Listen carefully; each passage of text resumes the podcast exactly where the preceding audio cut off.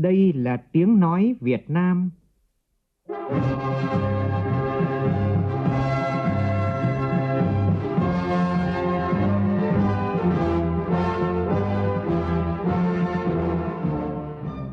là tiếng nói Việt Nam,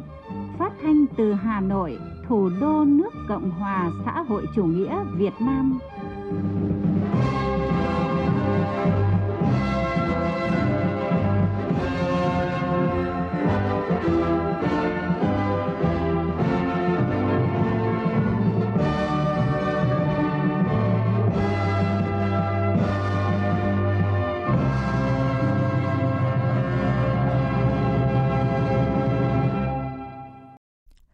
Biên tập viên Hoàng Ân kính chào quý vị và các bạn. Mời quý vị cùng nghe chương trình Thời sự trưa của Đài Tiếng Nói Việt Nam với những nội dung chính sau đây.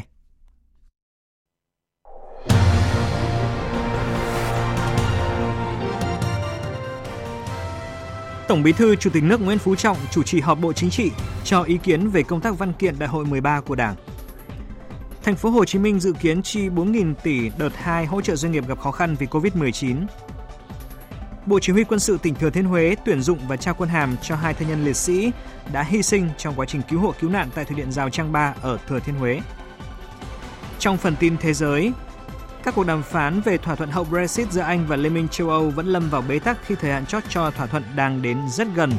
Trước tình thế này, Thủ tướng Anh sẽ lên đường tới Liên minh châu Âu để cứu vãn tình thế.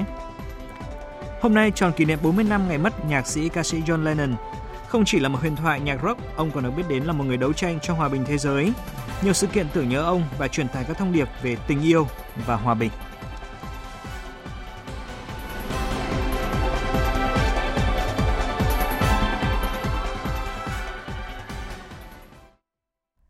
Bây giờ là nội dung chi tiết.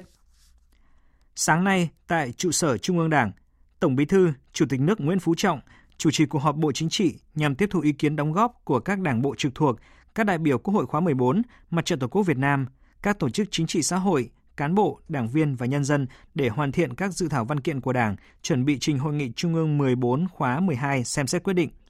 Cùng dự cuộc họp có các đồng chí Ủy viên Ban Bí thư, đại diện thường trực tổ biên tập các tiểu ban Đại hội 13 của Đảng và lãnh đạo các cơ quan liên quan.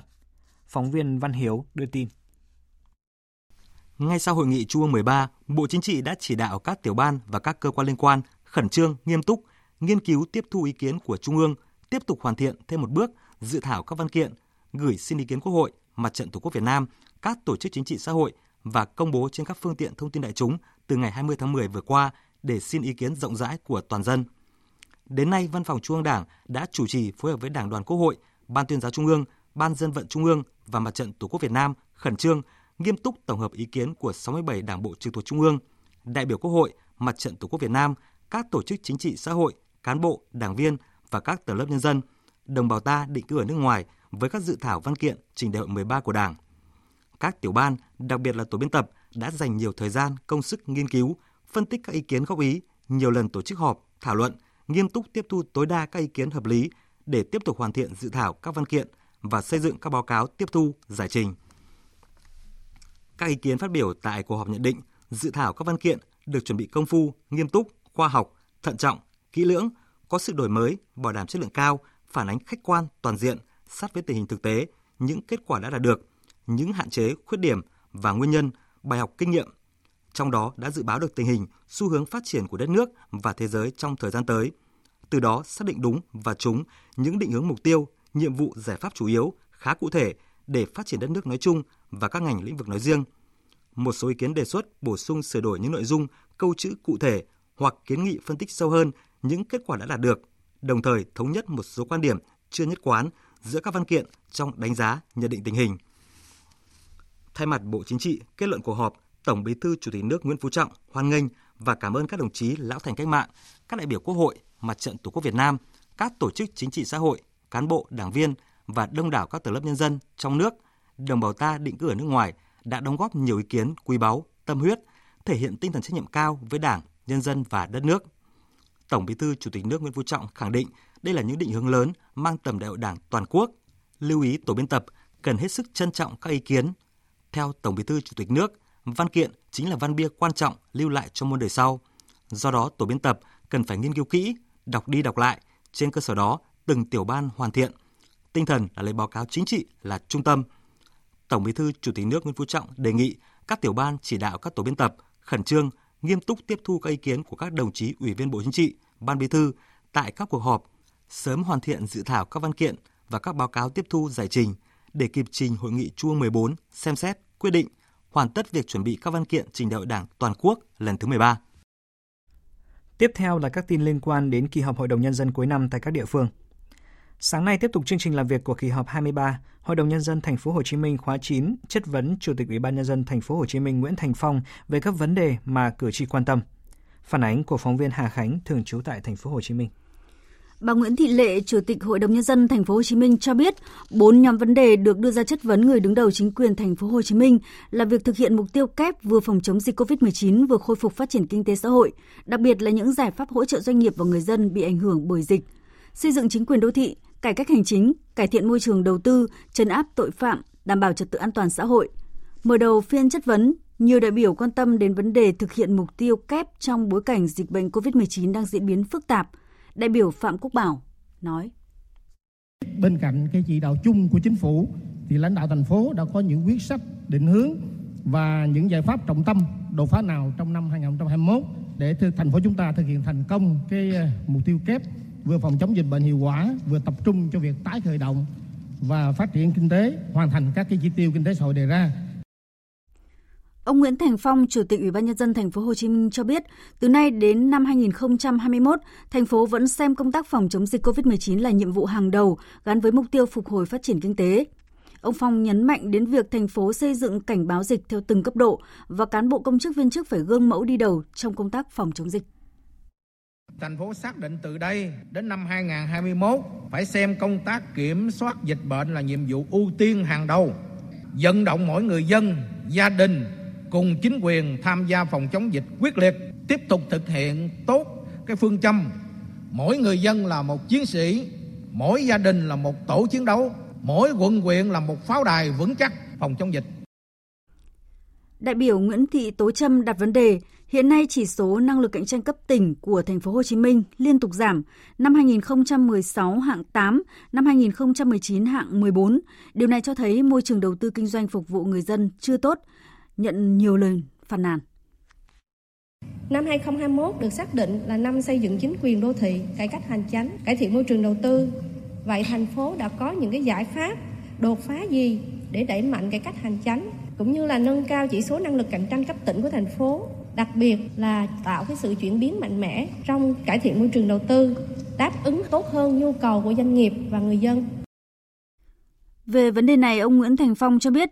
Đầu tư từ ngân sách nhà nước chỉ chiếm 13%, còn lại là doanh nghiệp tư nhân và doanh nghiệp có vốn đầu tư nước ngoài. Vì thế, chỉ có cải thiện môi trường đầu tư mới thu hút vốn đầu tư. Ông Nguyễn Thành Phong thừa nhận việc này thời gian qua còn hạn chế, vì thế cần phải chú ý giải pháp thúc đẩy cải thiện môi trường kinh doanh. Hiện xu hướng dịch chuyển đầu tư đang về các nước Đông Nam Á, nhưng tại thành phố, các dự án đầu tư mới hiện nay chỉ khoảng 540.000 đô la Mỹ mỗi dự án, không có các dự án lớn nên không có sự bứt phá. Cho nên, việc cải thiện môi trường đầu tư là đòi hỏi rất bức xúc đối với thành phố Hồ Chí Minh. Trong giai đoạn 2016-2019, chỉ số năng lượng cạnh tranh cấp tỉnh của thành phố tăng nhưng không nhiều, trong khi các tỉnh thành khác cũng có nhiều nỗ lực nên chỉ số PCI của thành phố Hồ Chí Minh bị thụt lùi. Điều này cho thấy các nỗ lực của thành phố là chưa đủ mạnh và chưa đột phá. Ông Phong cho biết thành phố thẳng thắn nhìn nhận thực trạng này và sẽ cải thiện trong năm 2021. Để có kết quả thiết thực thì những cái việc cần làm ngay trong những ngày đầu tháng đầu của năm 2021 là là gì? Trước hết là xác định và nâng cao trách nhiệm của người đứng đầu các cấp, các sở ngành thành phố trong việc tháo gỡ khó khăn cho doanh nghiệp, thực hiện cái chương trình cải cách hành chính và nâng cao chỉ số cải cách hành chính, chỉ số năng lực cạnh tranh, đảm bảo ý nghĩa thiết thực, đổi mới phương thức phục vụ chính quyền, tăng tỷ lệ giải quyết hồ sơ thông qua dịch vụ trực tuyến công cấp 3, cấp 4 cũng tại phiên chất vấn sáng nay, Chủ tịch Ủy ban nhân dân thành phố Nguyễn Thành Phong cho biết, sắp tới chính quyền thành phố sẽ tiếp tục triển khai gói hỗ trợ thứ hai với kinh phí dự kiến hơn 4.000 tỷ đồng và đã lấy ý kiến các doanh nghiệp, các viện nghiên cứu phát triển để có định hướng đưa ra giải pháp. Thành phố Hồ Chí Minh dự kiến sẽ hỗ trợ tín dụng với mức lãi suất 0% cho các doanh nghiệp khó khăn tại các nhóm ngành dịch vụ như là lưu trú, ăn uống, du lịch, vận tải, ngành công nghiệp như là dệt may, giày da, trang phục, chế biến gỗ, chế biến lương thực thực phẩm và doanh nghiệp có doanh thu sụt giảm lớn sẽ cơ cấu lại thời gian trả nợ miễn giảm lãi phí, Thành phố Hồ Chí Minh sẽ tiếp tục ra soát triển khai kịp thời những giải pháp hỗ trợ người yếu thế, người khó khăn do dịch COVID-19. Cũng trong sáng nay, tiếp tục kỳ họp thứ 18, Hội đồng nhân dân thành phố Hà Nội kỳ họp bắt đầu phiên chất vấn và trả lời chất vấn đối với hai nhóm vấn đề về công tác quản lý nhà nước về khai thác cát sỏi lòng sông và việc thực hiện quy tắc ứng xử của cán bộ công chức viên chức người lao động trong các cơ quan thuộc thành phố, quy tắc ứng xử nơi công cộng trên địa bàn thành phố. Phóng viên Nguyên Nhung thông tin. Các đại biểu nêu rõ, hiện nay trên địa bàn thành phố Hà Nội vẫn còn tồn tại 13 điểm khai thác cát trái phép, gây lãng phí nguồn tài nguyên, ô nhiễm môi trường, gây sạt lở, ảnh hưởng đến an toàn đê điều, an ninh trật tự và ảnh hưởng đến sản xuất, đời sống của nhân dân, gây bức xúc trong dư luận thời gian qua. Qua đó các đại biểu đề nghị làm rõ trách nhiệm và giải pháp xử lý trong thời gian tới. Về nội dung này, Phó Giám đốc Công an thành phố Hà Nội Nguyễn Thanh Tùng xác nhận về khó khăn trong xử lý triệt để tình trạng này, còn có bất cập trong cắm mốc định vị danh giới giữa các địa bàn, về việc xử lý 13 điểm khai thác cát trái phép, ông Nguyễn Thanh Tùng cho biết. Đây thuộc cái trách nhiệm. Cái thứ nhất, chúng tôi kiến nghị với Sở Giao thông Vận tải là phối hợp để đi kiểm tra toàn bộ những cái phương tiện là những cái tàu vi phạm đăng kiểm để đưa về để xử lý. Không có phương tiện thì không thể khai thác được. Thứ hai nữa là kiến nghị đối với các sở ban ngành và uh, ủy ban nhân dân các quận huyện thị xã phải có cái nghiên cứu xem xét giải quyết dứt điểm uh, bến bãi không có phép và bên cạnh đấy phải quy hoạch tổng thể trên các tuyến sông để mình quản lý. Còn tại Đà Nẵng, trong kỳ họp thứ 16 Hội đồng Nhân dân thành phố khóa 9, nhiệm kỳ 2016-2021 đã thảo luận về các giải pháp khôi phục kinh tế xã hội, nhất là sau dịch COVID-19 và thiên tai. Một trong những vấn đề được quan tâm đó là an ninh nguồn nước. Phóng viên Phương Cúc tại miền Trung thông tin. Trong phiên thảo luận sáng nay, các đại biểu Hội đồng Nhân dân thành phố Đà Nẵng tập trung thảo luận giải pháp thực hiện mục tiêu kép vừa phòng chống dịch COVID-19 hiệu quả, vừa khôi phục và phát triển kinh tế xã hội, môi trường du lịch, giao thông. Trong đó là vấn đề được cử tri thành phố rất quan tâm. Các đại biểu lo ngại trước tình trạng mùa mưa thì lo ngập úng, mùa nắng thì lo nhiễm mặn, không sản xuất nông nghiệp được, thiếu nước sinh hoạt. Tình trạng nhiễm mặn báo động tại khu vực nhà máy nước cầu đỏ gây thiếu hụt trầm trọng nguồn nước ngọt sinh hoạt, sản xuất cho thành phố. Ông Nguyễn Thành Tiến, trưởng ban đô thị Hội đồng Nhân dân thành phố Đà Nẵng cho rằng cần tính toán xây dựng đập ngăn mặn vĩnh cửu đưa vào quy hoạch chung thành phố Đà Nẵng. Nên chăng chúng ta xem xét từ đánh giá lại cái hiệu quả của cái đập tạm à, vừa rồi chúng ta làm và chúng ta cơ bản xử lý được cái thâm nhập mặn như thế thì chúng ta có tiếp tục hay không? Và nếu tiếp tục thì giải pháp gì? Nó có thể tạm bỡ như thế hay không? Tức là nó có đảm bảo về mặt lưu thông thủy nội địa hay không? Đảm bảo về mặt kiến trúc cảnh quan hay không? Hay là những cái vấn đề về đa dạng sinh học? Ông Nguyễn Nho Trung, Chủ tịch Hội đồng Nhân dân thành phố Đà Nẵng cho rằng, thực tế kiến nghị cho thấy vấn đề an ninh nguồn nước tại thành phố hiện nay rất đáng lo ngại. Ông Trung đề nghị các đại biểu tiếp tục thảo luận cho ý kiến theo hướng tìm giải pháp dứt điểm, đảm bảo quyền lợi về nguồn nước cho người dân. Thế bài toán an ninh về nước sạch thế nào? Chúng ta đầu tư cái nhà máy nước Hòa Liên gần 200 tỷ. Gần đây là nói về cái đập. Đấy, Quảng Nam cũng neo cái đập. Tư vấn cũng neo cái đập. Truyền hình mình đây cũng neo cái đập. Tức là dư luận người ta cũng đang quan tâm những vấn đề này. Và vừa đầu làm việc với Quảng Nam thì cũng kết luận là nghiên cứu cái này ban nghiên cứu. Để chúng ta yên tâm có làm hay không làm. Và nước sạch của người dân không có ai chịu trách nhiệm. Thời sự VOV Nhanh Tin cậy Hấp dẫn Mời quý vị nghe tiếp chương trình Thời sự trưa của Đài Tiếng Nói Việt Nam với những tin quan trọng khác. Sáng nay, tổ công tác của Thủ tướng Chính phủ do Bộ trưởng chủ nhiệm Văn phòng Chính phủ Mai Tiến Dũng làm tổ trưởng làm việc với Bộ Giáo dục và Đào tạo. Nội dung nhằm đôn đốc kiểm tra và đẩy mạnh việc thực hiện các nhiệm vụ chính phủ, Thủ tướng Chính phủ giao của Bộ Giáo dục Đào tạo, nhất là việc thực hiện các nhiệm vụ giao liên quan đến xây dựng chính phủ điện tử, cải cách thủ tục hành chính và tình hình thực hiện các đề án trong chương trình công tác của Chính phủ, Thủ tướng Chính phủ. Tin của phóng viên Minh Hường. Năm nay, Bộ Giáo dục và Đào tạo được Chính phủ Thủ tướng Chính phủ giao chủ trì soạn thảo 14 văn bản. Đến nay đã trình Chính phủ Thủ tướng Chính phủ ký ban hành 6 văn bản, đạt tỷ lệ trên 42%. 5 văn bản đã trình nhưng chưa được ban hành, còn 2 văn bản chưa trình. Về nhiệm vụ chính phủ, Thủ tướng Chính phủ giao trên hệ thống trực tuyến, đến hết tháng 11 năm nay, Bộ đã hoàn thành 45 trên tổng số 49 nhiệm vụ phải hoàn thành trước ngày 30 tháng 11, đạt tỷ lệ trên 91%, bước đầu giả soát lập danh mục các quy định liên quan đến hoạt động kinh doanh thuộc nhóm phạm vi quản lý. Các hồ sơ đã nhận qua bộ phận một cửa đều giải quyết đúng hạn. Bộ trưởng chủ nhiệm Văn phòng Chính phủ Mai Tiến Dũng đề nghị với những nhiệm vụ Thủ tướng Chính phủ Chính phủ giao, Bộ Giáo dục Đào tạo cần phấn đấu hoàn thành nhiệm vụ, đặc biệt là những vấn đề mà xã hội người dân phụ huynh quan tâm. Việc cắt giảm các thủ tục hành chính phải trên tinh thần cắt giảm tối đa thủ tục, giảm bớt các văn bản gây phiền hà cho các đơn vị, nhất là với người dân, doanh nghiệp với người dân và doanh nghiệp ý, là tôi đề nghị là cái quan tâm các dịch vụ công thì chúng ta phải cách tiếp cận nó khác đi. Nếu mà chúng ta mà tiếp cận theo cái hướng là lấy công nghệ thông tin để mà đòn bẩy cái này thì mà công nghệ thông tin chỉ là công cụ thôi. Chúng ta phải tiếp cận từ cái quản lý từ cải cách thủ tục chính và đưa cái công nghệ vào để chúng ta thúc đẩy là công cụ để thực hiện cái mục tiêu của nhà quản lý. Cắt giảm cái gì mà nó là rào cản cắt giảm những cái gì nó là dườm già nó gây khó khăn cho người dân doanh nghiệp tăng chi phí tăng thời gian thì chúng ta phải cắt thì muốn làm được cái việc ấy thì chúng ta phải tái cấu trúc thủ tục chính. Tại Hà Nội sáng nay, Bộ Ngoại giao phối hợp với Ban thư ký Diễn đàn Hợp tác Kinh tế Châu Á Thái Bình Dương, gọi tắt là APEC, tổ chức hội thảo tận dụng kỹ năng tài chính số đối với các doanh nghiệp siêu nhỏ, nhỏ và vừa do nữ làm chủ nhằm thúc đẩy tăng trưởng bao trùm dưới ảnh hưởng của COVID-19 với sự tham dự của gần 80 đại biểu quốc tế và Việt Nam tại hơn 30 điểm cầu trực tuyến từ 21 thành viên của APEC và 5 tổ chức quốc tế và khu vực. Thứ trưởng Thường trực Bộ Ngoại giao Bùi Thanh Sơn chủ trì phiên khai mạc hội thảo cùng với sự tham dự của nhiều quan chức quốc tế. Hội thảo là sáng kiến do Việt Nam xây dựng, đề xuất và được nhóm đối tác chính sách phụ nữ và kinh tế APEC thông qua năm 2019. Sáng kiến được các thành viên APEC ủng hộ mạnh mẽ với 13 nền kinh tế tham gia đồng bảo trợ và phối hợp triển khai sáng kiến. Phát biểu tại phiên khai mạc, Thứ trưởng Thường trực Ngoại Bộ Ngoại giao Bùi Thanh Sơn khẳng định năm 2020 là một năm dấu ấn với APEC với việc thông qua tầm nhìn APEC tới năm 2040 định hướng cho hợp tác APEC trong những thập niên tới, trong đó đổi mới sáng tạo và số hóa, tăng trưởng kinh tế bền vững, bao trùm tự cường là những trụ cột hợp tác quan trọng. Công nghệ tài chính đang đóng vai trò ở tuyến đầu trong thúc đẩy bao trùm tài chính trước những cú sốc kinh tế. Tận dụng hiệu quả công nghệ tài chính giúp các doanh nghiệp siêu nhỏ, nhỏ và vừa do phụ nữ làm chủ cũng như các nhóm dễ bị tổn thương khác sử dụng hiệu quả nguồn tài chính mà trước đây khó tiếp cận thông qua các ngân hàng và tổ chức tài chính truyền thống.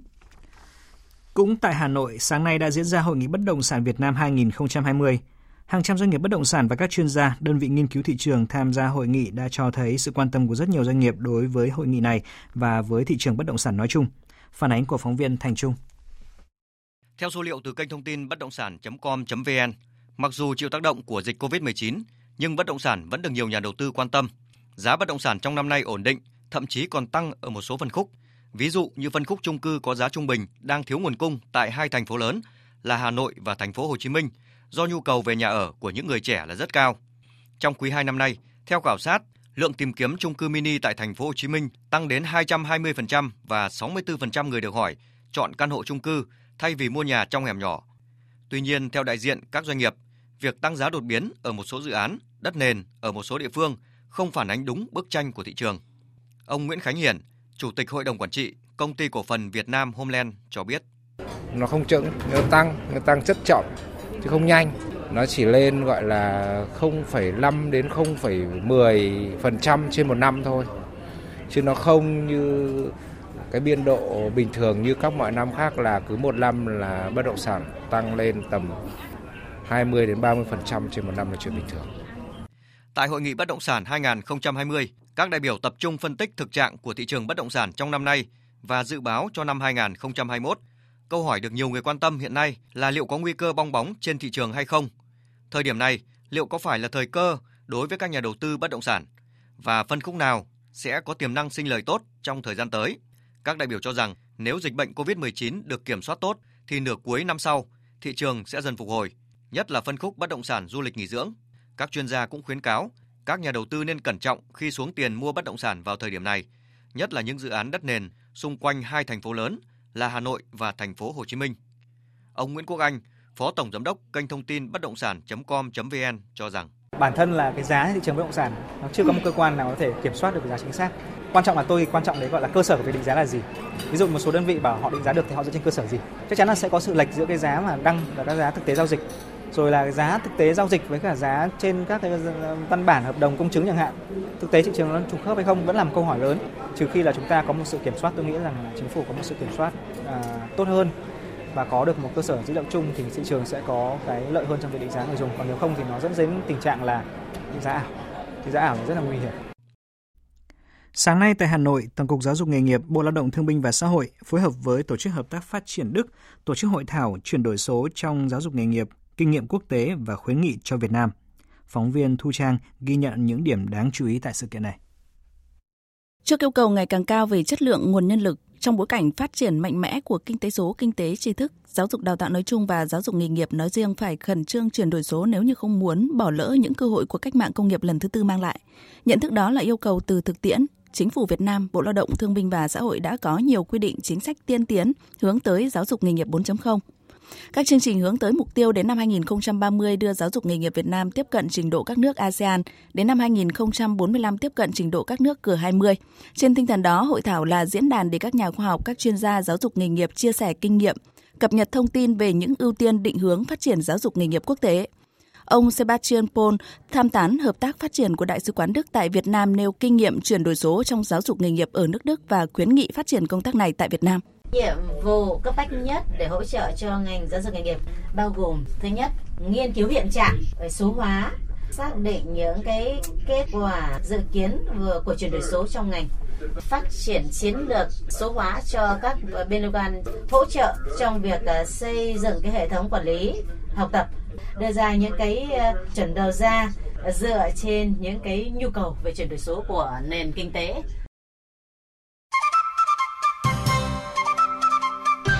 Thi đua là yêu nước. Yêu nước thì phải thi đua.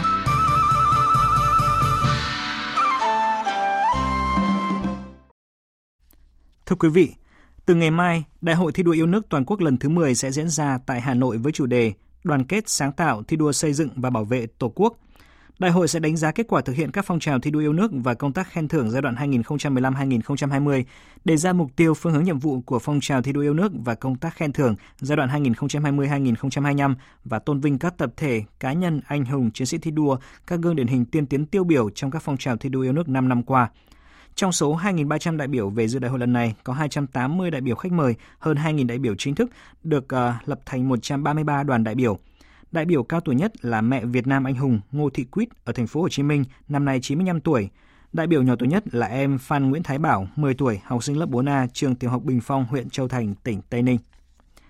Thưa quý vị, nhắc đến thầy giáo Lê Thanh Liêm, giáo viên trường phổ thông dân tộc nội chú Him Lam ở huyện Châu Thành A, thì phần lớn cán bộ quản lý giáo dục cho đến thầy cô giáo trong tỉnh Hậu Giang đều biết.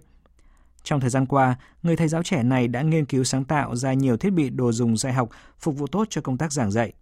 Với tấm lòng tận tâm, tận lực với học trò, thầy đã được trao tặng giải thưởng công chúa Thái Lan. Thầy giáo Lê Thanh Liêm cũng là một trong những cá nhân tiêu biểu của tỉnh Hậu Giang tham dự Đại hội thi đua yêu nước toàn quốc lần thứ 10. Bây giờ, phóng viên Tấn Phong, thường trú tại đồng bằng sông Cửu Long sẽ giới thiệu đến quý vị người thầy sáng tạo này.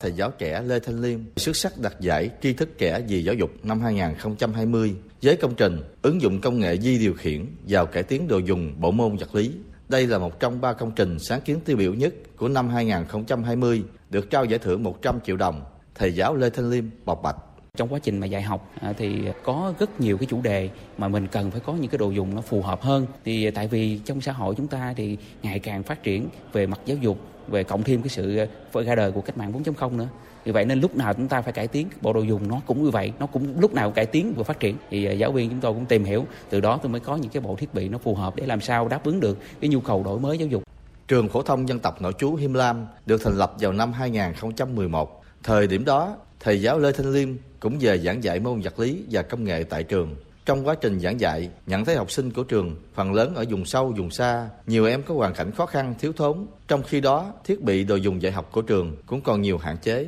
Để giúp các em có điều kiện học tập tốt hơn, trong 9 năm gồng, bên cạnh việc giảng dạy, thời gian còn lại, thầy Liêm dành để nghiên cứu các thiết bị đồ dùng dạy học. Tính đến thời điểm này, thầy giáo Lê Thanh Liêm đã cho ra đời hơn 10 mô hình phục vụ tốt công tác giảng dạy. Em Nguyễn Bảo Ngọc, học sinh lớp 9, trường phổ thông dân tộc nội trú Him Lam cho biết À, để chúng em có thể tiếp thu được kiến thức một cách hiệu quả thì thầy Liêm đã chế tạo ra các dụng cụ dạy học ứng dụng vi điều khiển. Và các cái dụng cụ này hiện tại đang được ứng dụng tại nhà trường. Và sau khi được trải nghiệm học tập với các cái dụng cụ này thì em nhận thấy rằng là nó giúp cho tiết học của chúng em trở nên sinh động và thú vị hơn. Với cái cách dạy học trực quan này thì giúp chúng em có thể nhớ nhanh nhớ lâu và nhớ rất kỹ về nội dung bài học của mình với những công hiến cho sự nghiệp trồng người, vào năm ngoái, thầy Lê Thanh Liêm đã được nhận giải thưởng công chúa Thái Lan Mahachari. Đây là một giải thưởng quốc tế được thành lập từ năm 2015. Từ đó giải được tổ chức 2 năm một lần do Hội đồng Giáo viên, Bộ Giáo dục Thái Lan và Quỹ Giải thưởng Công chúa Thái Lan dành tặng cho giáo viên hoặc nhà quản lý giáo dục của các nước Đông Nam Á. Tính đến nay, Việt Nam có 3 giáo viên được vinh dự nhận giải thưởng này. Theo thầy Lưu Xuân Quang, hiệu trưởng trường phổ thông dân tộc nội trú Him Lam, những giải thưởng mà thầy Lê Thanh Liêm nhận được trong thời gian qua không chỉ là niềm vinh dự của cá nhân mà còn là niềm tự hào của nhà trường, của ngành giáo dục tỉnh Hậu Giang. Trường đã gặt hái được rất nhiều những thành tích. Hiện nay là một trong những đơn vị dẫn đầu trong phong trào thi đua yêu nước. Và những thành tích đó thì có sự đóng góp rất là đáng kể của thầy à, Lê Thanh Liêm từ năm học 2011 cho đến nay. Thầy là một giáo viên mẫu mực được học sinh tôn trọng và noi theo. Xin được chuyển sang các tin đáng chú ý khác. Sáng nay, Bộ Chỉ huy Quân sự tỉnh Thừa Thiên Huế tổ chức công bố quyết định tuyển dụng và trao quân hàm quân nhân chuyên nghiệp cho thân nhân liệt sĩ hy sinh khi cứu hộ cứu nạn tại thủy điện Rào Trang Ba, xã Phong Xuân, huyện Phong Điền. Các thân nhân liệt sĩ được tuyển dụng và phong quân hàm gồm Thượng úy quân nhân chuyên nghiệp Trương Thị Mỹ Ni, vợ liệt sĩ Nguyễn Văn Bình, nguyên chủ tịch Ủy ban nhân dân huyện Phong Điền, Thượng úy quân nhân chuyên nghiệp Hoàng Thị Hạnh Phúc, vợ của liệt sĩ Thượng tá Trần Minh Hải, Phó Tham mưu trưởng Bộ Chỉ huy Quân sự tỉnh Thừa Thiên Huế. Tại buổi lễ, Thượng tá Ngô Nam Cường, Chỉ huy trưởng Bộ Chỉ huy Quân sự tỉnh Thừa Thiên Huế mong muốn các quân nhân được tuyển dụng lần này vượt lên hoàn cảnh, trân trọng sự quan tâm kịp thời của Đảng, Nhà nước, quân đội, tích cực nghiên cứu học hỏi để sớm tiếp cận công việc và môi trường công tác mới. Đây thể hiện cái ờ, sự quan tâm của quân ủy trung ương, bộ quốc phòng thực hiện cái chủ trương về chính sách hậu phương quân đội. À, việc à, tuyển dụng các đồng chí là vợ của các liệt sĩ nó là một cái nguồn động lực cái động viên uh, trước những sự mất mát quá lớn đối với gia đình của các liệt sĩ. Thứ hai cũng giáo dục về cái truyền thống đối với quân đội nhân Việt Nam đối với dân tộc ta. Đại diện thân nhân liệt sĩ thượng úy quân nhân chuyên nghiệp Hoàng Thị Hạnh Phúc xúc động bày tỏ lòng biết ơn sâu sắc khi được tuyển dụng vào quân đội và hứa sẽ phấn đấu học tập rèn luyện nhận và hoàn thành tốt mọi nhiệm vụ được giao. Bảo tàng thành phố Cần Thơ khai mạc triển lãm ảnh Đảng Cộng sản Việt Nam, những dấu ấn lịch sử và trưng bày chuyên đề nghệ thuật truyền thống ở thành phố Cần Thơ sáng nay. Đây là hoạt động thiết thực à, của thành phố Cần Thơ, chào mừng kỷ niệm 76 năm ngày thành lập Quân đội Nhân dân Việt Nam và 91 năm ngày thành lập Đảng Cộng sản Việt Nam. Về tình hình dịch COVID-19, sáng nay Sở Y tế tỉnh Quảng Bình đã có kết quả xét nghiệm phát hiện một trường hợp tái dương tính với virus SARS-CoV-2 sau khi điều trị tại thành phố Hồ Chí Minh và trở về Quảng Bình. Trường hợp này là nam bệnh nhân sinh năm 2001 làm nghề tự do ở xã Trung Hóa, huyện Minh Hóa. Thưa quý vị, thời gian gần đây, rất nhiều đường dây đưa người nước ngoài nhập cảnh trái phép vào Việt Nam đã bị phát hiện và bắt giữ, làm dấy lên nguy cơ dịch bệnh COVID-19 có thể xâm nhập vào nước ta qua những hành vi phi pháp này – hơn thế, hoạt động xuất nhập cảnh trái phép đã làm phát sinh nhiều vấn đề phức tạp, ảnh hưởng đến an ninh quốc gia, trật tự an toàn xã hội. Vì thế, kiểm soát chặt đường biên giới, ngăn ngừa dịch COVID-19 xâm nhập, đảm bảo an toàn an ninh quốc gia là nhiệm vụ hàng đầu hiện nay của lực lượng bộ đội biên phòng, công an và cả người dân các tỉnh biên giới. Đây cũng là nội dung được biên tập viên Nguyễn Cường đề cập ngay sau đây. Thưa quý vị và các bạn, hoạt động nhập cảnh trái phép vào Việt Nam của các đối tượng người nước ngoài thông qua các đường mòn lối mở tại biên giới các tỉnh phía Bắc chưa bao giờ hết nóng khi mà liên tiếp những ngày gần đây, lực lượng chức năng của các tỉnh như là Quảng Ninh, Cao Bằng, Lào Cai, đặc biệt là Điện Biên vừa bắt giữ hàng loạt các đối tượng mang quốc tịch Trung Quốc và Lào xâm nhập trái phép vào nước ta. Hành vi này không chỉ vi phạm pháp luật Việt Nam mà còn làm mất an ninh tuyến biên giới cũng như là nguy cơ lây lan dịch COVID-19. Tình trạng này khiến cho nhiều người dân vô cùng bức xúc. Mình rất là bức xúc thấy mà những cái người mà đưa vào cái đường tiểu ngạch đấy là những người mình gọi đấy là cái tội đồ của đất nước ấy. Những cái chuyện mà đưa người nước ngoài về Việt Nam là bức xúc về cái chuyện đó lắm bởi vì đang chống dịch Covid như thế này mình phải tránh những trường hợp không có xâm nhập vào Việt Nam rất nguy hiểm. Mình chưa tiếp xúc với những cái ờ, địa bàn vùng biên nhưng mà với cái tình hình nó rất là nguy hiểm cho đất nước mình nó không chỉ là dịch mà nó còn nhiều cái yếu tố có thể là buôn lậu các thứ đó với những trường hợp như thế thì cũng mong các cơ quan chức năng là có những cái biện pháp mà xử lý nó nghiêm minh Đó là phản ứng của nhiều người dân trước việc một số đối tượng người nước ngoài lén lút xâm nhập vào Việt Nam. Câu hỏi đặt ra là vì sao tình trạng người nước ngoài nhập cảnh trái phép liên tục gia tăng? Để giải đáp câu hỏi này, ngay bây giờ chúng tôi kết nối điện thoại với phóng viên Vũ Lợi, thường trú tại khu vực Tây Bắc để thông tin tới quý vị và các bạn. Xin chào anh Vũ Lợi. Vâng, à, xin chào biên tập viên Nguyễn Cường. À, vâng, xin chào quý vị thính giả. Là người nhiều năm theo dõi tuyến biên giới Tây Bắc, À, xin anh cho biết là các hoạt động à, xâm nhập Việt Nam bằng đường mòn lối mở của các đối tượng người nước ngoài tại các tuyến biên giới diễn ra như thế nào? Thưa quý vị thính giả thì uh, theo dõi địa bàn của khu vực Tây Bắc thì tôi thấy Điện Biên là một trong những cái tỉnh mà có cái tình trạng xuất nhập cảnh trái phép khá là phức tạp bởi tỉnh này thì có cái đường biên giới dài hơn 450 km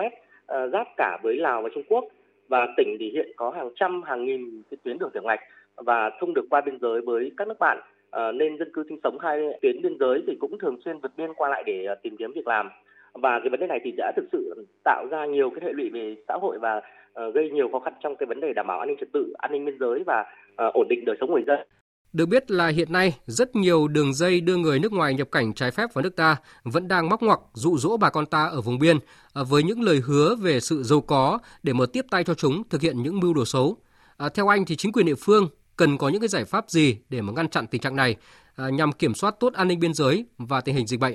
Cái giải pháp mà hiện nay mà chính quyền các địa phương của tỉnh Điện Biên thì đưa ra thì trước mắt thì cũng vẫn sẽ tập trung vào các cái công tác đảm bảo an ninh trên tuyến biên giới, à, bảo đảm an ninh trật tự cũng như là ổn định đời sống người dân thì trong đó thì sẽ tập trung vào cái việc là tăng cường các lực lượng làm cái hoạt động uh, quản lý biên giới để uh, hoạt động hiệu quả hơn các cái chốt chặn chống dịch Covid-19 uh, ờ, cũng như là chống xuất nhập cảnh tại các cái khu vực biên giới trọng điểm uh, để kịp thời phát hiện các trường hợp khi mà có cái dấu hiệu nhập cảnh trái phép vào địa bàn. Thì và bên cạnh đó thì là cũng là sẽ tiếp tục đẩy mạnh công tác tuyên truyền tới đồng bào sinh sống tại khu vực biên giới và phát huy vai trò của các cái già làng cũng như là những người uy tín trong cái việc mà Ừ, tuyên truyền vận động người dân ờ, không tiếp tay cho các cái đối tượng mà có cái định nhập cảnh trái phép về Việt Nam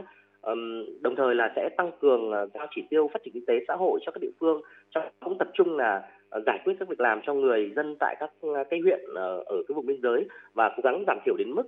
thấp nhất cái tình trạng xuất nhập cảnh trái phép. Đồng thời là cũng sẽ tăng cường cái công tác trao đổi phối hợp với các lực lượng nước bạn để có thể kìm hãm tốt nhất cái cái, cái tình trạng này thưa anh. Thưa quý vị và các bạn, từ những thông tin mà phóng viên Vũ Lợi cung cấp cũng như là khẳng định của các cơ quan chức năng thì việc nhập cảnh trái phép của các đối tượng người nước ngoài vào Việt Nam không thể diễn ra chót lọt nếu như không có sự tiếp tay của những người tổ chức, môi giới vốn hiểu rất rõ tình hình trong nước với những tính toán cẩn trọng trong từng đường đi, nước bước.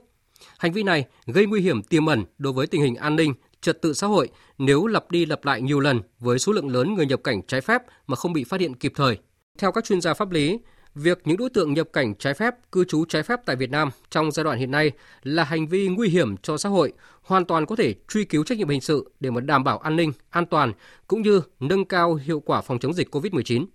Luật sư Trần Tuấn Anh, giám đốc công ty Luật Minh Bạch cho biết. Theo Nghị định số 167 năm 2013, cái hành vi tổ chức hay là đưa dẫn hoặc môi giới cho người khác nhập cảnh Việt Nam trái phép thì có thể bị xử lý cao nhất là từ 30 đến 40 triệu đồng xử phạt hành chính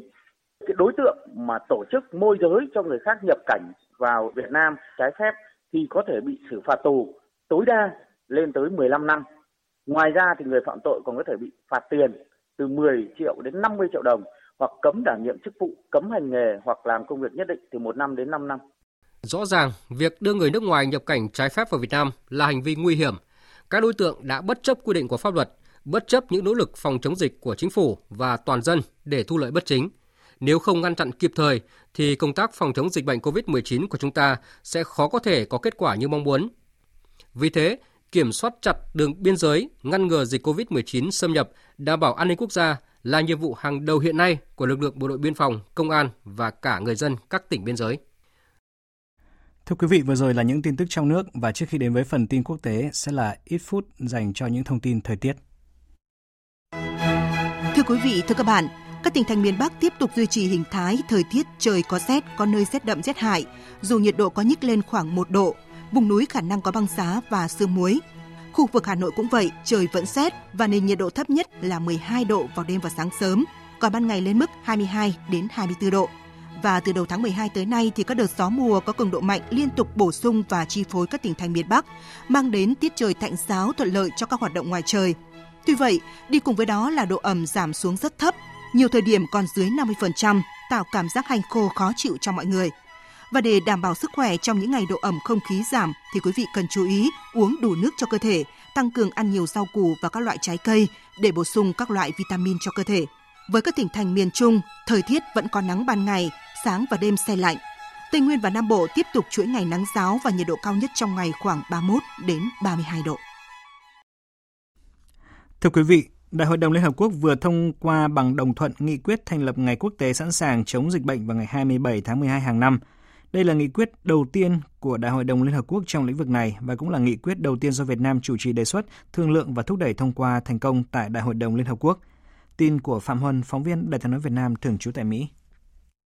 Trong bối cảnh đại dịch COVID-19 gây thiệt hại về người và các tác động chưa từng có tới mọi mặt đời sống kinh tế, xã hội của tất cả các quốc gia, đề xuất của Việt Nam đã nhận được sự ủng hộ của toàn bộ các nước thành viên Liên Hợp Quốc. Các nước Canada, Niger, Senegal, Saint Vincent và Grenadine và Tây Ban Nha đã tham gia đồng tác giả với Việt Nam và 107 nước khác tại tất cả các khu vực đã tham gia đồng bảo trợ nghị quyết.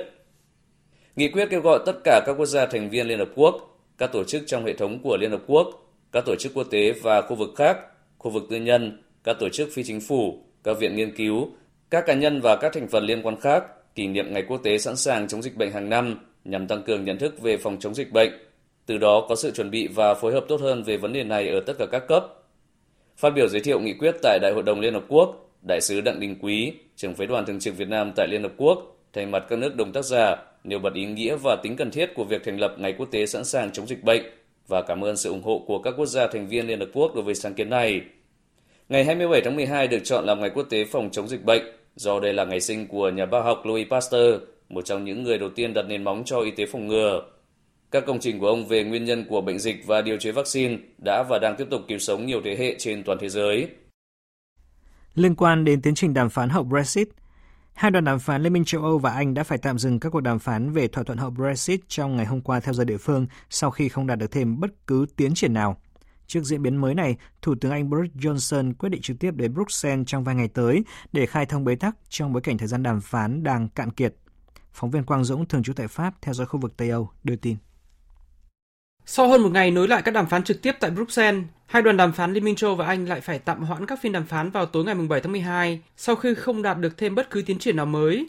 Trong thông cáo chính thức gửi đi tối ngày 7 tháng 12, Chủ tịch Ủy ban châu Âu bà Ursula von der Leyen cho biết các điều kiện cần thiết để hoàn tất một thỏa thuận giữa Liên minh châu và Anh vẫn chưa đạt được do vẫn còn những bất đồng lớn trong ba chủ đề quan trọng nhất là sân chơi thương mại công bằng, quản trị và nghề cá. Giới phân tích cho rằng Thủ tướng Anh sẽ đến Bruxelles trong ngày hôm nay mùng 8 tháng 12 hoặc chậm nhất là thứ Tư ngày mùng 9 tháng 12 bởi hội nghị thượng đỉnh Liên minh châu sẽ diễn ra trong hai ngày mùng 10 và 11 tháng 12 với Brexit là một trong các chủ đề trọng tâm để thảo luận. Trước đó, trưởng đoàn đàm phán của Liên minh châu Âu, Michel Barnier cũng phát đi thông tin cho biết ngày thứ Tư mùng 9 tháng 12 sẽ là hạn cuối cùng để hai bên đạt được thỏa thuận. Trong khi đó, chính phủ Anh đã lên kế hoạch bỏ dự luật gây tranh cãi về thị trường nội địa, trong đó có các điều khoản được cho là vi phạm thỏa thuận Brexit về việc Anh rời khỏi Liên minh châu Âu đạt được vào cuối năm 2019. Trong chiều ngày 7 tháng 12, Viện Anh, bà Penny Mordaunt, một trong các quan chức phụ trách quan hệ giữa Anh và Liên minh châu Âu trong giai đoạn quá độ, cũng nhắc lại quan điểm của chính phủ Anh Mặc dù việc đạt được thỏa thuận là ưu tiên, nhưng chúng tôi cũng đã chuẩn bị cho một mối quan hệ với Liên minh châu Âu theo các điều khoản như trong mối quan hệ thương mại với Australia. Nếu như Anh và Liên minh châu Âu không thể có thỏa thuận. Chuyển sang các tin đáng chú ý khác, Thủ tướng Romania Ludovic Orbán vừa tuyên bố từ chức sau khi Đảng Tự do Dân tộc cầm quyền của ông không thể giành thắng lợi trong cuộc bầu cử quốc hội vừa qua. Phóng viên Hải Đăng thường trú tại Cộng hòa Séc theo dõi khu vực Trung và Đông Âu đưa tin. Thủ tướng Romania cũng là người đứng đầu Đảng Tự do Dân tộc PNL cho biết việc ông từ chức là nhằm thúc đẩy nhanh quá trình đàm phán về việc thành lập chính phủ tiếp theo và ông sẽ vẫn tham gia vào việc thành lập liên minh cầm quyền trong tương lai, bao gồm cả Đảng Trung hữu. Thực tế, việc Thủ tướng Orbán từ chức có thể sẽ khiến việc đàm phán thành lập chính phủ liên minh trở nên dễ dàng hơn, bởi một trong những đảng mà PNL có thể bắt tay là Liên minh những người Rumani tiến bộ, đã tuyên bố rằng đảng này muốn tìm ra một nhân vật đáng tin cậy và có thể thổi một luồng gió mới cho Rumani làm thủ tướng. Ngay sau khi ông Orbán từ chức, Tổng thống Claudio Anis đã bổ nhiệm Bộ trưởng Bộ Quốc phòng Nikolai Siuka làm thủ tướng lâm thời cho đến khi chính phủ mới được thành lập. Trong cuộc bầu cử quốc hội lần này, Đảng Tự do Dân tộc của Thủ tướng Orbán chỉ đứng thứ hai với 26% số phiếu ít hơn phe đối lập là Đảng Dân Chủ Xã hội PSD gần 4% phiếu bầu. Thất bại lần này đã làm suy yếu vị thế của Đảng Tự do Dân tộc trong các cuộc đàm phán trong một liên minh cầm quyền trung hữu sắp tới. Trong khi đó, tại Venezuela, khối yêu nước vĩ đại Liên minh các đảng cánh tả do Đảng Xã hội Chủ nghĩa Thống nhất cầm quyền đã thắng lớn trong cuộc bầu cử quốc hội ngày 6 tháng 12 vừa qua. Đảng của Tổng thống Maduro đương nhiệm giành gần 68% số phiếu ủng hộ, bỏ xa đối thủ ở vị trí thứ hai là Liên minh đối lập chỉ đạt gần 18% số phiếu. Ngay sau khi kết quả của cuộc bầu cử được công bố, Tổng thống Venezuela Nicolas Maduro tuyên bố. Chúng tôi đã tuân thủ hiến pháp. Năm năm đã trôi qua và tôi có thể nói rằng chúng ta đã có một quốc hội mới, người dân đã lựa chọn các nghị sĩ mới và chúng ta đã có một chiến thắng to lớn và vĩ đại. Chúng ta đã được người dân xác định, lựa chọn bằng chính tình yêu, sự cảm phục và lá phiếu mà họ dành cho chúng ta. Chúng ta sẽ tiến về phía trước. Về tình hình dịch COVID-19, số ca nhiễm COVID-19 trên toàn cầu sẽ chạm ngưỡng 70 triệu người vào chiều nay theo giờ Việt Nam. Con số tử vong cũng đang tiến tới con số 1 triệu 600 nghìn người. Tiếp sau Nga và Anh, nhiều nước trên thế giới bắt đầu dục dịch triển khai kế hoạch tiêm vaccine ngừa COVID-19 trên diện rộng. Tại Mỹ, lo ngại, lo ngại nhất hiện nay đó là một bộ phận người dân thiếu tin tưởng vào vaccine, bất chấp số ca nhiễm bệnh mới, các trường hợp phải nhập viện chữa trị và số người tử vong tăng lên mức kỷ lục tại nhiều bang. Các chuyên gia y tế công cộng cũng đang cảnh báo về một mùa đông tồi tệ ở phía trước. Phạm Huân, phóng viên Đài tiếng nói Việt Nam thường trú tại Mỹ tiếp tục đưa tin. Trong bối cảnh các cuộc thăm dò dư luận gần đây cho thấy nhiều người dân Mỹ vẫn nghi ngờ về hiệu quả của vaccine ngừa COVID-19. Tuần trước, cả ba cựu tổng thống Mỹ Barack Obama, George Bush và Bill Clinton đã nói rằng họ có thể tiêm vaccine ngừa COVID-19 một cách công khai. Trả lời phỏng vấn đài CNBC ngày 7 tháng 12, tiến sĩ Monsef Selawi, người đứng đầu chiến dịch sản xuất vaccine thần tốc của chính phủ Mỹ cho biết, ông rất lo ngại về điều đó. Tôi nghĩ rằng những tháng vừa qua, việc chính trị hóa vấn đề trong khi tiến trình bảo chế vaccine đang được thực hiện đã làm trầm trọng thêm cả nghĩ của công chúng. Chúng tôi có kế hoạch đảm bảo minh bạch 100% về vaccine khi có nhiều chuyên gia độc lập xem xét tất cả các dữ liệu có thể. Chúng tôi hối thúc người dân Mỹ hãy giữ cho tâm trí của mình luôn cởi mở và lắng nghe những chuyên gia mà bạn tin tưởng. Một khi bạn đã nghe đầy đủ dữ liệu về vaccine, hãy tham gia tiêm phòng. Theo kết quả cuộc thăm dò dư luận gần đây của Viện Gallup, mặc dù là đối tượng bị ảnh hưởng đặc biệt nặng nề của đại dịch COVID-19, cộng đồng người da màu tại Mỹ dường như lại mong muốn tiêm vaccine ít nhất. Thủ tướng Campuchia Hun Sen cho biết nước này đang chuẩn bị mua hàng triệu liều vaccine ngừa COVID-19 để tiêm miễn phí cho người dân. Phóng viên Văn Đỗ thường trú tại Campuchia đưa tin. Theo thông báo của Thủ tướng Hun Sen, Campuchia sẽ mua 1 triệu liều vaccine trong đợt đầu tiên để tiêm cho 500.000 người thuộc diện ưu tiên là những người làm việc trong các khu vực có nguy cơ lây nhiễm cao, những người ở tuyến đầu chống dịch. Bộ trưởng Bộ Y tế Campuchia sẽ thảo luận với các đối tác phát triển, đặc biệt là Tổ chức Y tế Thế giới, để xác định xem nên mua loại vaccine từ quốc gia nào. Theo kế hoạch của Thủ tướng Hun Sen, trước mắt Campuchia sẽ mua 1 triệu liều vaccine để tiêm cho 500.000 người, vì mỗi người cần tiêm 2 liều. Trong giai đoạn tiếp theo sẽ mua tiếp từ 2 đến 3 triệu liều. Campuchia có tổng dân số gần 16 triệu người và có khoảng 10 triệu người cần tiêm vaccine phòng COVID-19. Chỉ vài giờ sau khi Thủ tướng Hun Sen thông báo về kế hoạch trên, các mạnh thường quân nước này đã đóng góp hàng chục triệu đô la Mỹ giúp chính phủ mua vaccine. Thưa quý vị, hôm nay tròn 40 năm ngày mất của ca sĩ nhạc sĩ John Lennon. Ông không chỉ là một huyền thoại nhạc rock của thế giới mà còn là người đấu tranh không biết mệt mỏi cho hòa bình. Những bài hát, ca từ trong những bản nhạc sáng tác của ông mang đậm tính nhân văn và thông điệp hòa bình. Tổng hợp của biên tập viên Hồng Nhung.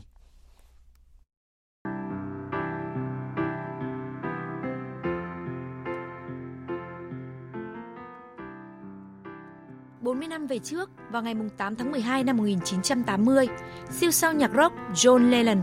đã bị ám sát tại thành phố New York, Mỹ với những người yêu mến John Lennon và ban nhạc The Beatles. Ngày 8 tháng 12 đã trở thành ngày không thể quên. Những người yêu nhạc trên toàn thế giới xem đây là ngày của ban nhạc The Beatles, ngày của những ai yêu mến bốn thành viên huyền thoại của nhóm nhạc này, đặc biệt là siêu sao nhạc rock John Lennon với những ca khúc bất hủ All You Need Is Love, Imagine, Give a Beat a Chance, A Day in the Life, Tomorrow Never Know, I Want to Hold Your Hand. Kỷ niệm 40 năm ngày mất của huyền thoại nhạc rock John Lennon. Nhiều hãng truyền thông lớn trên thế giới, trong đó có mạng lưới phát thanh và thu âm ABC của Mỹ, mới đây đã làm hẳn một chương trình âm nhạc với sự tham gia của nhiều ngôi sao âm nhạc lớn trên thế giới để nói về huyền thoại nhạc rock này.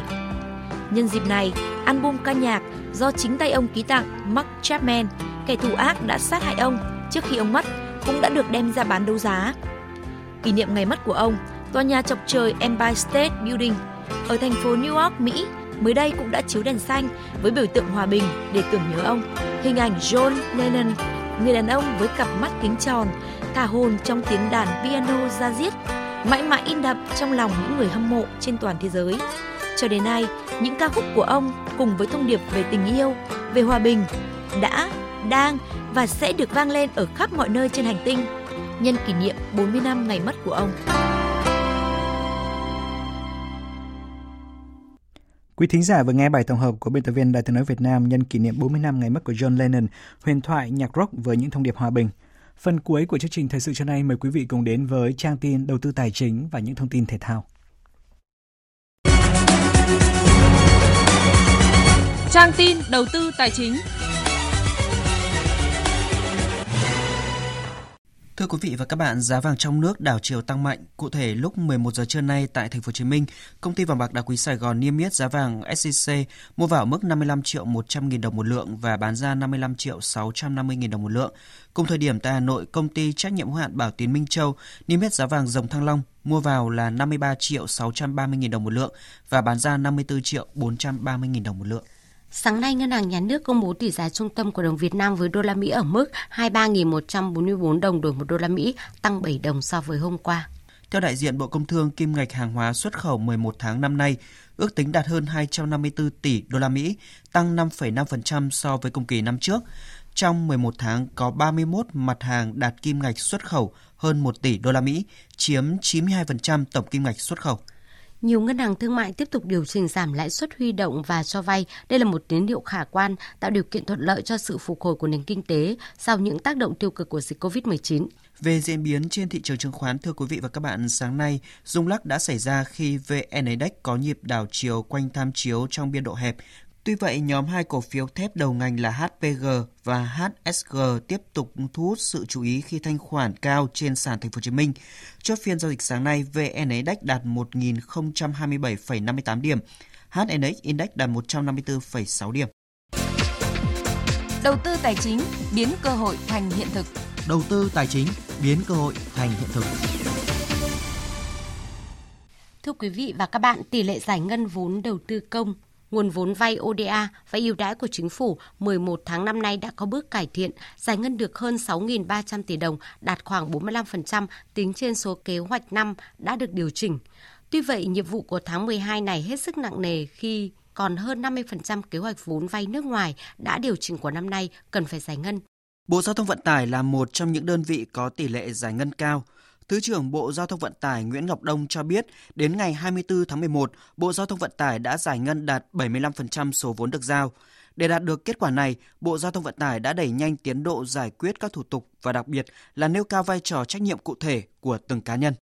Dự án chúng tôi ờ, được thúc đẩy được cái tiến độ khá tốt ở đây có thể nói là ngoài giải quyết những thủ tục của dự án đã hoàn thành trước kia như Tân Vũ, Lạch Huyện, dự án ADB đến quốc lộ 27, rồi EDCF, cầu Hưng Hà, cầu Vĩnh Long cái dự án World Bank như Vira, Melaram ấy, rồi cái JICA như Mai Dịch Nam Thăng Long, tất cả dự án này tiến độ đều đạt và có khối lượng và hoàn thành theo đúng cái mốc tiến độ. Thì đây là một cái mấu chốt cho cái việc à, đạt được kết quả giải ngân nó cao. Thứ hai nữa là cũng à, xác định đều có vướng mắc về thủ tục hết thì tập trung giải quyết Bên cạnh những bộ ngành có tỷ lệ giải ngân cao thì vẫn còn một số bộ ngành có tỷ lệ giải ngân thấp như Bộ Kế hoạch và Đầu tư, Viện Hàn Lâm Khoa học, Bộ Văn hóa Thể thao và Du lịch. Thậm chí một số bộ ngành cam kết giải ngân 100% số vốn vay nước ngoài như Bộ Nông nghiệp và Phát triển Nông thôn, Bộ Tài nguyên và Môi trường, nhưng đến nay vẫn chậm. Theo đại diện Bộ Tài chính, vấn đề lớn nhất làm tỷ lệ giải ngân vốn vay ODA vay ưu đãi còn thấp là do không có khối lượng xây dựng cơ bản hoàn thành. Trong khi đó, một số dự án đã được bố trí kế hoạch vốn nhưng đang phải thực hiện các thủ tục điều chỉnh dự án như gia hạn thời gian thực hiện dự án, gia hạn thời gian giải ngân, điều chỉnh phân bổ các hạng mục sử dụng vốn – nên không đủ cơ sở để giải ngân. Một số vấn đề từ phía nhà tài trợ cũng làm tỷ lệ giải ngân vốn vay ODA, vay ưu đãi còn thấp. Thứ trưởng Bộ Tài chính Trần Xuân Hà cho rằng Tháng 11 vừa qua thì ờ, tình hình giải ngân thì cũng ờ, có khả quan hơn một chút. Trong cái tháng 12 này thì nhiệm vụ còn lại thì rất là lớn, còn tới hơn 50% dự toán mà được ờ, cơ quan có thẩm quyền giao. Thế và cái tháng 12 cũng là cái tháng mà sẽ là tập trung, là cao điểm ờ, trong cái việc hoàn thành các thủ tục về thanh toán. Trong đó có cái việc là lập các cái hồ sơ phiếu giá để mà xác định cái khối lượng xây dựng cơ bản hoàn thành. Thế đồng thời thì là chuyển hồ sơ sang kho bạc nhà nước để thực hiện kiểm soát chi. Hiện nay, Bộ Tài chính đang phối hợp với Bộ Tư pháp và các cơ quan liên quan để hoàn chỉnh Nghị định sửa đổi Nghị định số 97 ngày 30 tháng 6 năm 2018 về cho vay lại vốn vay ODA, vay ưu đãi nước ngoài của chính phủ, bảo đảm nghị định sau khi được sửa đổi sẽ quy định đơn giản hóa quy trình, thủ tục thẩm định và ký hợp đồng cho vay lại.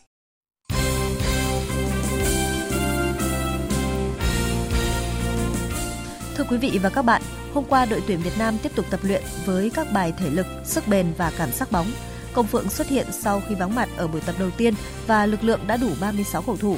Trong khi đó, đội trưởng Quế Ngọc Hải có cuộc trao đổi với truyền thông về nét mới ở đợt hội quân này cũng như cơ hội ở vòng loại World Cup. Đánh giá về hai ngày tập trung, thủ quân đội tuyển quốc gia cho biết các câu lạc bộ đều tập trung trở lại chỉ khoảng 2 tuần sau V-League 2020, nên khi lên tuyển thì cầu thủ cho thấy thể lực đảm bảo đáp ứng được giáo án mà ban huấn luyện đề ra còn về nhiều gương mặt trẻ góp mặt trong đợt này, Quế Ngọc Hải nhận xét. Những cầu thủ trẻ được lựa chọn cho đợt tập trung này thì ờ, đều là những cầu thủ ờ, có tiềm năng rất lớn và họ đã thể hiện được ờ, cái chuyên môn ở V-League vừa qua. Với cá nhân em cũng như ờ, tất cả các ờ, anh ở trong đội ấy cũng nhắc nhở họ là cố gắng ờ, tập luyện thật tốt và trong những cái sinh hoạt thì vẫn cứ thoải mái. Quan trọng nhất là tinh thần đoàn kết và tinh thần tập thể của đội. Khi mà mình có tâm lý thoải mái thì mới có thể làm tốt công việc của mình. Trung vệ vừa giành chức vô địch V-League cùng câu lạc bộ Viettel cũng chia sẻ về nét mới đáng chú ý, đó là các tuyển thủ được chia vào 3 nhóm để thảo luận.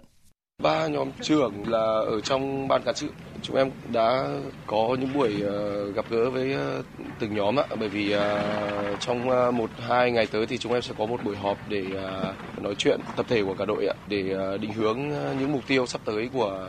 đội tuyển quốc gia cho năm tới 2021 bởi vì năm tới thì đội tuyển sẽ trải qua lịch thi đấu rất là dài và có rất là nhiều mục tiêu ở phía trước. Với bảng G vòng loại World Cup 2022, tuyển Việt Nam đang dẫn đầu và còn 3 trận gặp các đối thủ Malaysia, Indonesia và các tiểu vương quốc Ả Rập thống nhất. Bảo vệ được vị trí hiện tại, tuyển Việt Nam sẽ lần đầu lọt vào vòng loại cuối cùng. Nếu đứng nhì bảng, cơ hội đi tiếp cũng khá cao. Theo Quế Ngọc Hải, quan trọng nhất vẫn là tinh thần khát khao của đội tuyển Việt Nam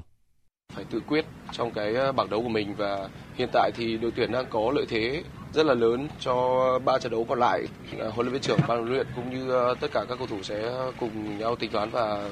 cùng nhau ờ, quyết tâm hơn ở ba trận đấu sắp tới, đặc biệt là trận đấu ờ, với Malaysia trên sân khách. Chiều qua, Phó Chủ tịch Thường trực Liên đoàn bóng đá Việt Nam Trần Quốc Tuấn đã thông báo việc Liên đoàn bóng đá Đông Nam Á nhiều khả năng sẽ thông qua việc tiếp tục lùi ngày tổ chức AFF Cup theo phương án mới nhất, AFF Cup được tổ chức từ ngày 5 tháng 12 năm 2021 đến ngày 1 tháng 1 năm 2022. Về mặt nguyên tắc, phương án này cần được trình lên Hội đồng bóng đá Đông Nam Á để phê duyệt. Theo kế hoạch, giải đảm bảo sẽ diễn ra đúng với thể thức như năm 2018. Mỗi đội tuyển sẽ có hai trận sân khách và hai trận sân nhà ở vòng bảng. Sau đó, bán kết và chung kết thi đấu lượt đi và lượt về. Trước đó, ban tổ chức giải đấu lui lịch thi đấu vì ảnh hưởng của dịch COVID-19. Theo kế hoạch ban đầu, giải được tổ chức vào tháng 11 năm 2020, nhưng sau đó đã phải điều chỉnh lịch thi đấu sang tháng 4 năm 2021. Vào chiều mai, vòng 13 giải bóng đá nữ vô địch quốc gia khởi tranh. Ở vòng đấu này, đương kim vô địch Thành phố Hồ Chí Minh 1 sẽ chạm trán Thái Nguyên T&T. Hiện tại đội bóng của huấn luyện viên Đoàn Thị Kim Chi đang có 34 điểm, hơn đội nhì bảng Hà Nội 1 Watabe tới 5 điểm trong khi giải đấu chỉ còn hai vòng nữa là kết thúc. Với phong độ cũng như tương quan lực lượng giữa các đội, Thành phố Hồ Chí Minh 1 có thể bảo vệ thành công ngôi hậu và nhiều khả năng họ đăng quang sớm một vòng đấu sau trận gặp Thái Nguyên T&T. Dù vậy, huấn luyện viên Đoàn Thị Kim Chi vẫn rất thận trọng. Không thể nói trước được điều gì cả, giống như chị nói, Thành phố Hồ Chí Minh một từng thua Thái Nguyên và cũng không thắng dễ gì Hà Nam, cho nên là vẫn còn ở phía trước đó. Mặc dù thắng trận đấu ngày hôm nay có thể là sẽ dễ dàng hơn rất là nhiều, nhưng mà thường cái tư tưởng như vậy sẽ dễ, sẽ có một cái tư tưởng chủ quan. Cho nên là bản thân chi và toàn đội sẽ sẽ phải ờ, cảnh báo các em ngay tức khắc, có thể vui hết ngày hôm nay, bắt đầu từ ngày mai phải tập trung cho cái trận Thái Nguyên thôi cũng vào ngày mai, vòng 2 giải bóng truyền vô địch quốc gia sẽ chính thức diễn ra. Cuộc tranh tài cuối cùng trong năm của bóng truyền Việt Nam hứa hẹn mang đến cho người hâm mộ những trận đấu hấp dẫn, kịch tính bởi các đội bóng hàng đầu giải quốc nội đã chuẩn bị kỹ lưỡng cho giải đấu được mong đợi này. Là cái tên gây bất ngờ lớn nhất ở vòng 1 khi đánh bại hai đối thủ được đánh giá là ứng cử viên vô địch Ngân hàng Công Thương và VTV Bình Điền Long An. Đội nữ hóa chất Đức Giang Hà Nội bước vào vòng 2 với quyết tâm đạt kết quả cao nhất. Huấn luyện viên Nguyễn Hữu Hà chia sẻ. Chúng tôi luôn luôn đặt những cái mục tiêu cho bản thân mình à, và đặc biệt là khi mà tôi lên tôi nắm bắt đội bóng thì tôi cũng luôn động viên các em là các em có khả năng, có thể hình thì chúng ta phải tìm mọi cách để làm sao đạt được kết quả cao nhất. Dự báo thời tiết Phía Tây Bắc Bộ chiều nắng, đêm có mưa nhỏ vài nơi gió nhẹ, trời rét, có nơi rét đậm rét hại. Vùng núi cao có khả năng xảy ra băng giá và sương muối, nhiệt độ từ 12 đến 23 độ. Phía Đông Bắc Bộ chiều nắng, đêm không mưa, gió Đông Bắc cấp 2, cấp 3, trời rét. Vùng núi có nơi rét đậm rét hại, vùng núi cao có khả năng xảy ra băng giá và sương muối, nhiệt độ từ 12 đến 23 độ. Các tỉnh từ Thanh Hóa đến Thừa Thiên Huế, phía Bắc có mưa vài nơi, phía Nam có mưa rải rác, gió Bắc đến Tây Bắc cấp 2, cấp 3, trời rét, nhiệt độ từ 13 đến 23 độ. Các tỉnh ven biển từ Đà Nẵng đến Bình Thuận có mưa, mưa rào rải rác và có nơi có rông, gió Đông Bắc cấp 3, phía Bắc trời lạnh, nhiệt độ từ 19 đến 29 độ. Tây Nguyên chiều nắng, chiều tối và đêm có mưa rào và rông vài nơi, gió Đông Bắc cấp 2, cấp 3, đêm trời rét, nhiệt độ từ 17 đến 27 độ. Nam Bộ chiều nắng, chiều tối và đêm có mưa rào và rông vài nơi, gió Đông Bắc cấp 2, cấp 3, nhiệt độ từ 22 đến 32 độ. Khu vực Hà Nội chiều nắng, đêm không mưa, gió Đông Bắc cấp 2, cấp 3, trời rét, nhiệt độ từ 12 đến 23 độ. Dự báo thời tiết biển, Bắc và Nam Vịnh Bắc Bộ, vùng biển từ Quảng Trị đến Quảng Ngãi có mưa vài nơi, tầm nhìn xa trên 10 km, gió Đông Bắc cấp 5, phía Nam có lúc cấp 6, giật cấp 7, biển động. Vùng biển từ Bình Định đến Ninh Thuận, Bình Thuận đến Cà Mau có mưa rào rải rác và có nơi có rông. Trong cơn rông có khả năng xảy ra lốc xoáy. Tầm nhìn xa trên 10 km, giảm xuống 4 đến 10 km trong mưa. Gió Đông Bắc cấp 6, giật cấp 7, cấp 8, biển động. Vùng biển từ Cà Mau đến Kiên Giang có mưa rào và rông vài nơi, tầm nhìn xa trên 10 km, gió Đông Bắc đến Bắc cấp 4. Khu vực Bắc và giữa Biển Đông có mưa rào rải rác và có nơi có rông. Trong cơn rông có khả năng xảy ra lốc xoáy. Tầm nhìn xa trên 10 km, giảm xuống 4 đến 10 km trong mưa. Gió Đông Bắc cấp 6 có lúc cấp 7, giật cấp 8, biển động mạnh. Khu vực Nam Biển Đông, khu vực quần đảo Trường Sa thuộc tỉnh Khánh Hòa có mưa rào và rông rải rác. Trong cơn rông có khả năng xảy ra lốc xoáy và gió giật mạnh. Tầm nhìn xa trên 10 km, giảm xuống 4 đến 10 km trong mưa. Gió Đông Bắc cấp 4, cấp 5. Khu vực quần đảo Hoàng Sa thuộc thành phố Đà Nẵng có mưa rào rải rác và có nơi có rông. Trong cơn rông có khả năng xảy ra lốc xoáy. Tầm nhìn xa trên 10 km, giảm xuống 4 đến 10 km trong mưa. Gió Đông Bắc cấp 6, có lúc cấp 7, giật cấp 8, biển động mạnh. Vịnh Thái Lan có mưa rào và rông vài nơi, tầm nhìn xa trên 10 km, gió Đông Bắc cấp 3, cấp 4. Những thông tin thời tiết vừa rồi đã kết thúc chương trình Thời sự trưa nay của Đài Tiếng Nói Việt Nam. Chương trình do các biên tập viên Hoàng Ân, Thanh Trường, Hằng Nga biên soạn và thực hiện với sự tham gia của kỹ thuật viên Thu Hằng, chịu trách nhiệm nội dung Nguyễn Thị Tuyết Mai. Xin kính chào tạm biệt và hẹn gặp lại.